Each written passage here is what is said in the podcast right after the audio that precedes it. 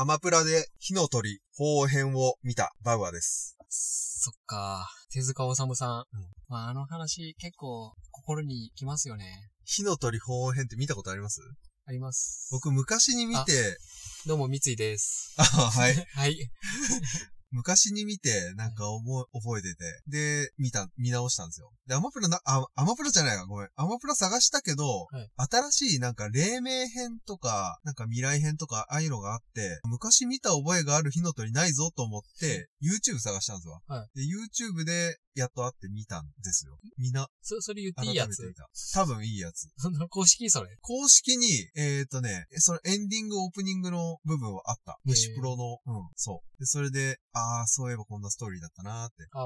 うん。なんか。なるほど。それ言っていいやつかなと思って今。うん。あ、そうか。違法アップロードじゃないかな。多分違うんじゃないかな、あれ。うん。ちゃんとしたやつだと思う。はい。うん。まあ、そうね。意外と覚えてた。本当ですか？うん。内容。エンディングの曲が印象的な曲なんですよ。へえ。うん。いや、もう全然覚えてないわ。曲。そう。で、他のやつも多分あったと思うんだけど、はい、なんかね、アニメ出すぎてて、新しいやつもあれば古いやつもあるもんで、はい、なんだろう、どれのことを覚えてんのかなっていうのがいまいちわかんない。まあ、確かに。うん。確かに今、何々編って言いましたけど、何々編が何だったかなっていうのはありますね、正直。で、なんか、結局漫画持ってるんで、はい、今度一回読み直してみたいなと思って。いや、まあ、うん、もしか、うん、僕が漫画を紹介する担当だったら、うん、手塚治虫さんで紹介したい漫画はあるんですけど、あの漫画面白かったなっていうのがあったんですよ。ああ、ほんと。はい。まあ、多いですからね。そうなんですよ。あの方、書いてるのが。うん、そう。あれじゃないですか。なんか、手塚さんの書いた性教育の漫画じゃないですか。いや、そんなんじゃないです。こんなん書いてたんだと思った。うん。へえ、そんな書いてたんですか？うん。性教育もなんか、そんな感じのやつ。あとはもう、あれですよね。なんでもありだな。あれ見たことないや。新宝島でしたっけ？あー、ありましたね。あれ結局見たいなと思って、アマプラも確か入ってたんだよな。見てないんだよな、まだ。うん。まあ、多分僕、漫画を紹介することって今後多分ほぼないと思うんで、うん、紹介はしないですけど、うん、ノーマンっていう漫画がありまして、ノーマン？はい。これおそらく今の言った超能力バトルものってあるじゃないですか。うん、ジョジョの奇妙な冒険とか。うん、あれの走りじゃないかって言われてる漫画があるんですよ。うん、まあなんか別の機会で紹介してもいいですけど、うん、1968年、うん、相当古いんですよ。うん、まあそのあたりの漫画、うんうん、超能力バトル漫画、うん。で、あれなんか面白かったなっていう記憶はあります。はいはいはい。それは手塚さんの漫画。手塚さんの。アニメはされてないですね。いや、見た記憶ないですね。まあ探しはあるかもしれないです。うん、ノーマン。はい。なんで皆さんもぜひノーマンを。そうですね。ご視聴ください。はい。はい。今日はありがとうございました。以上じゃなくて、はい、じゃあ本編入りますよ。はい。本編、今回紹介するのは、まあ、このポッドキャストも長く続けていくために、健康に気をつけながら、でもこの人がいたらいいよねっていうところで、ブラックジャック。来た。やっぱりこの流れで、まあ、来ると思いました。今、ブラックジャック。ね、はい。うん、もちろん、著者は手塚治虫さんですね。はい。はい、まあ、漫画の巨匠ですね。秋田書店さん出版の週刊少年チャンピオンで連載されてた単行本あると思うんですけど、その後いろいろ文庫本とか、はい、なんだろう、新しくこう編集した新装版とか出てるんで、難関っていうのが言いにくいんですけど、少年チャンピオンコミックスバージョン Kindle とかああいうので買えるやつでいくと25巻出てて、1973年から1983年まで定期不定期含め連載してた漫画です。はい、で、アニメ化はもちろんされてて、で、まあこのアニメもいろんなタイプがあって、2006年に出てるブラックジャック21っていうのが多分一番最後なんじゃないかなと。へー。で、これ、原作に忠実というよりかは、はい、原作のストーリーを踏襲しつつ、若干アレンジされたようなストーリーになって、これはこれででもまあ面白いのかな。あとオリジナルキャラも出てるような感じで。それ僕見てた可能性がありますね。見てると思う。うん。これはアマプラある。あ、本当ですか。月曜日やってたような気がしますね。そう、な感じ。僕もこれの前の、はい、ブラックジャックってやつがあったんですよ、はい、で。そのブラックジャック終わった後にこのブラックジャック21に繋がっていった感じなんで、僕前のやつを見てたんですね。あ、そうなんですね。主題歌がジャンヌ・ダルクの月光。それだ。それ。うん。それなんかちっちゃい時に見てた記憶ある。コナンとかと、並びにやってたんですよ。並び。うん。まさにまさに。コナン、金田一、ブラックジャックとか、辺でやってたんですよ。ゴールデンタイムみたいな。なんか、話は覚えてないけど、なんか、ずっと見てた記憶はありますね。うん、比較的、ブラックジャックは、ストーリー忠実だったような気がするんですよ。で、この21はオリジナルのストーリー混ぜつつ、全体の流れが一本、黒幕みたいなところがあるような感じのストーリーになってました。これも見たんですけど、一気見したんですけど。で、声が大塚明夫さんで、はい、すごいなんか、渋いいい声してると。ああ、そうだったよね、気する。これゲーム化されてるんですよ。任天堂 DS から、ブラックジャック、火の鳥編。火の鳥どっちだよ本当だ。本当だ。あれかな思い悩んだロボット助けに行くって話それ。いや、別になんかようわからんのやけど、そういう火の鳥編っていうのがセガから出てるんですよ。大手ですよね。めちゃくちゃ。このプレイ動画もちらっと見たんですけど、もう、やるような感じで、タッチペンで操作すると、それが、成功すれば、ちゃんとオペ進行するし、失敗すると、患者の体力とか削られて、で、オペしていくことで、ストーリー進んできますよ、みたいな。うん。火の鳥は、序盤では全く出てきてなかった。本当ですか？なんで火の鳥編なのかなって。なんか真逆みたいな感じよね。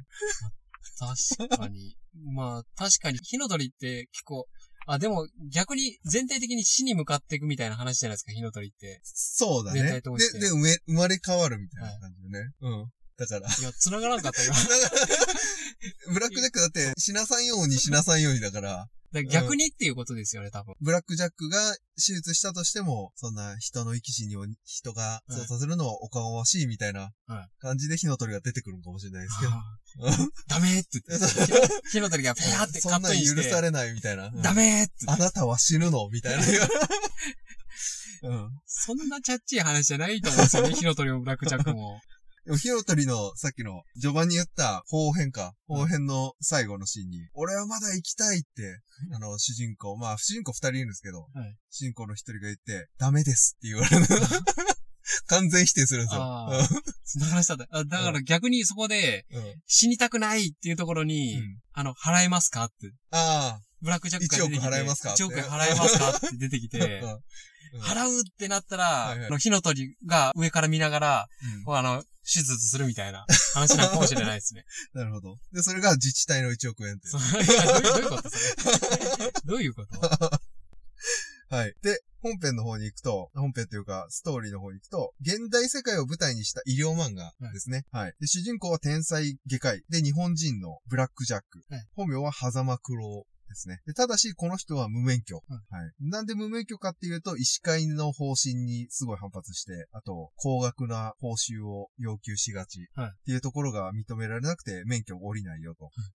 で、話ごとにすごい目的があったり、全くなかったりする感じで進んでって、ただ、ブラックジャックが事件とか事故によく巻き込まれて、で、その際に手術したり、あとは依頼人の方から、ブラックジャックに接触してきて、ストーリーが進んでいくパターンとかっていう進み方していきます。で、ただ、もう基本困難な手術になりがちですね、全部。で、一つ一つの話は単話構成で進んでいくんで、まあ、パッと読み切りやすい。ただ話ごとに後半、あそこで出てきたやつみたいな繋がってたりするんで、そういう面白さもありますね。で、何を楽しんでいくかっていうと、ブラックジャックの手術の腕すげーっていうだけじゃなくて、治療することに意味あったのかとか、延命することが本当に良かったのかとか、命を軽んじてる人の業とか、あとはテクノロジーを優先にして医療を進めていくけど、本当にそれがいいのみたいな。あとは他の社会問題とか倫理とかに疑問を投げかけたような書き方をされてると。で、手塚さん的には医師のジレンマっていうところを描いたと言ってます。で、なんか高額な報酬を請求するのもいろいろ理由があって、もちろん金持ちの人に対しては手術して俺はこんだけ腕があるんだから正当な報酬だろうと。いうところもありつつ、ただ一般の人の時には、比較的高額な時もあれば、全然高額でもない時もあって、そこはブラックジャックの気分次第なんですけど、どうしても治療をしたいっていう意思を確かめるためとか、高額な報酬を請求することで治療が終わった後にも生きるっていう意思をはい、持たせるための手段だったりします。で、このブラックジャックに対して、手塚さんがそもそも医師免許持ってるんで、はい、はい。その手術シーンとかの描写がすごい臨場感ある様子で描かれてますね。で、当時の医療描写に対して、ちょっとこの書き方ないんじゃないのとかっていう抗議があったらしいんですよ。批判とか。でもさ、それ漫画なんだからさ、それ言うっていう。しかも無免許だし。うん。まあ、ブラックジャックはね。ブラックジャック無免許だから。ブラックジャック腕があるし、無免許なんだけど、はい、漫画でしょって。漫画批判してどうすんのって思うんですけどね。まあ、今も昔もありますね。あるあるある。うん。どっちがフィクションと現実の区別ついてないんだっていう。そうそうそう。で、手塚さんもそんな感じのこと言ってた。うん。なんかね、どっかの大学の医学生が、それを批判して、それに返したカウンターが、漫画なんだからフィクションっていうこともわからないのみたいな。ようなことを。学術書じゃないですからね、これ。そうですね。うん、そうそうそう。と思います。はい。で、印象的な話を、ちょっと紹介していくんですけど、まあ、ネタバレがあるので、まあ、本当にバレたくない人は、どうだろう、4、5分ぐらい飛ばしてもらえばいいのかなと思います。一つは、万引き犬っていう話。うん万引き犬は、ピノコっていうブラックジャックの助手が、野良犬を助けるんですよ。はい、野良犬の名前はラルゴって言うんですけど、はい、そのラルゴが、時々人のものを取って、パパを逃げちゃうんですよ。はい、で、なんか、もう手癖が悪い犬だな、みたいな話でいるんですけど、で、その犬のなんで物を取って逃げるかっていうと、実はその犬が人の危険なところっていうのを敏感に察知して、その人をそこからのかせたりするために物を取ってたんですよ。最終的にこのラルゴっていうのは、そのブラックジャックたちが物を盗まれて、はい、で、ピノコとブラックジャック家の外にそのラルゴを追っかけて出て、こんなもの取りやがって戻してこいって言った時に、ラルゴを戻しに行ったんですけど、そこで地震が起きて、うん、そこで初めて気づいたっていう。うん、結構泣ける話。いや、なんか覚えてるわ。覚えてる。はい印象的だよね。確かになんかあったな、そんな話と思って。言われたら思い出す。うん。感じ。そう。これ読み返してみたいな。で、あとはね、弁があったっていう話があって。はいで、これは、ドクター・キリコの、ドクター・キリコっていうのは、ブラックジャックとは対照的に、安楽死を推奨する。だから、もう不治の病とか難病にかかってる人は、いかに楽に死なせてあげるかっていうところに重きを置いてる。はい、逆の闇医者。ブラックジャックの治す方向とは逆の闇医者で。はいこのお父さんが重覚気腫っていう病で苦しんでるんですよ。はい、これは肺の付近に穴が開いてて、息を吸った時に漏れるんですよね、胸の中で。胸の中で漏れるので、どんどん胸が膨らんでっちゃう。はい、で、苦しくなっちゃうっていう病気なんですけど、この病気になった時に原因がわからなくて、どっから漏れてるのかが見つからなくて、で、いろいろ試したけど、もう治せんっつってキリコは苦しんでるお父さんを安楽死させようと来るんですけど、そこにキリコの妹が呼んだブラックジャックが治療しに来てたんでね。で、お互いの思想が対立して、俺に少しやらせろっつって、ブラックジャックが何分かの持ち時間をキリコにもらって、で、治療していくんですけど、結局なかなか見つからないんですよ。で、キリコがもうそろそろあと1分でこの毒薬入れて安楽死させるよっていう話をして、で、もうあと少しっていうところで、ブラックジャックがはって気づいて、で、その治療方法で治療を済ませて、治ったぞキリコっていう話をするんですけど、お父さん衰弱して死んじゃうんですよ。で、なんでかっていうと、キリコがもう見てらなくて、実は毒薬を注射してたと。いうストーリーですね。悲しい話。で、そこで、まあ、ブラックジャック起こるんですけど、はい、その人の命を何だと思ってるんだっていう感じで。もう一つ最後が、狼少女。はいっていう話です。これは山奥で倒れたブラックジャックを少女が助けるんです。そのロシアかどっかの山奥みたいなところ。はい、でそこで少女の名前はレイカっていう名前なんですけど、そのレイカは口蓋裂っていう病気だったんですよ。口蓋裂は唇が一部切れちゃってる感じ。だから、犬だと鼻の下が切れてるじゃないですか。はい、あんな感じで切れてて、で、そういう病気で、狼に見えるから狼少女っていう呼ばれ方を地元ではされてて、で、そのブラックジャック助けてもらったお礼に、そのレイカの治療をするんですよね。で、レイカはその口外裂治って、すごい美少女になる。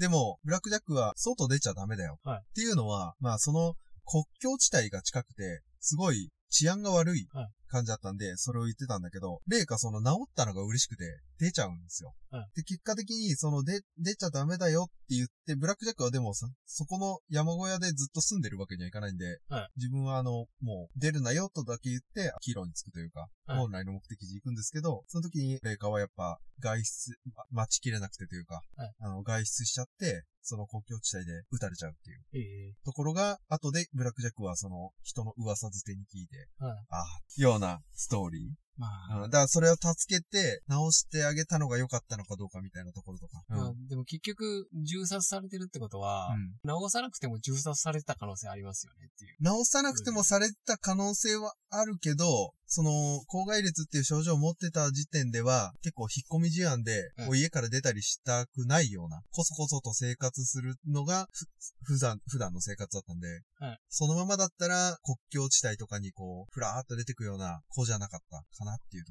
うん、なんか、難しい問題ですよね。難しい問題。だから、そういうね、直してよかったのみたいなやつが出てくるんですよ。っていうかまあ、本人からしたら、うん、すごい、多分楽しかったと思うんですよ。うん。その、すごい楽しい時間、短い時間でも、うん、過ごすのか、うん。それかまあ、なんか地味な生活を延々と続けるのが良かったの、ね、言ったらまあ、人魚姫の話みたいな、リトルマーメイドの元になった。確かに。あれも最後、泡になって終わるわけじゃないですか。うん。どっちが良かったのかなっていう。確かにね。そう。いろんな考え方が、考えさせられます。はい。で、メインの主人公の紹介に行くと、ブラックジャック、風間クロオです。で、本名は。はい、まあ、そのままなんですよね。黒尾が、はい、黒がブラックで、男がジャックで。はい。で、ビジュアル的には、手足がもう手術の後で、継ぎはぎ状態になってます。はい、で、髪の毛は白と黒で、顔は一部黒っぽい色と肌色っぽい色を混ざったりして、これはいろいろ理由があるんですけど、メインでなんでそんな継ぎはぎ状態になってんのっていうところは、幼い頃の爆発事故によるものですね。で、その後、爆発事故の後で継ぎはぎなんで、手術しても、ちゃんとその筋組織とかも、まだしっかりくっついてないから、相当リハビリして、でしんどいリハビリして、やっと、その後、正常に動けるようになって、医者を目指せるほどになったと。で、この手術をした医者の本間丈太郎先生に憧れて医者を目指していくことになります。で、特技としては、ダーツがうまい。ダーツめちゃくちゃうまくて。で、これ、最終的にその医者になった後に、学生時代からうまいんですけど、医者になった後にメス投げて、自分の身を守るっていう、護身用にすごい大活躍してる。もう、断るごとになんか、懐からメス出して、悪役に投げて、銃にも勝ってるからね。はい。まあ、手術道具でそんなことしていいのかなそうそう。かけたりしないのかなと思いますけど。しかも、この手術道具のメス、名のある研ぎ師の人に、研いでもらったりしてるぐらいの、いいやつなのに、そんな乱暴使っていいんかみたいな。まあまあ、身を守るんだったら、しゃないかなとは思いますよね。そう。歯が欠けちゃうんじゃないかっていう、ね。で、あとは、マザコン気味です。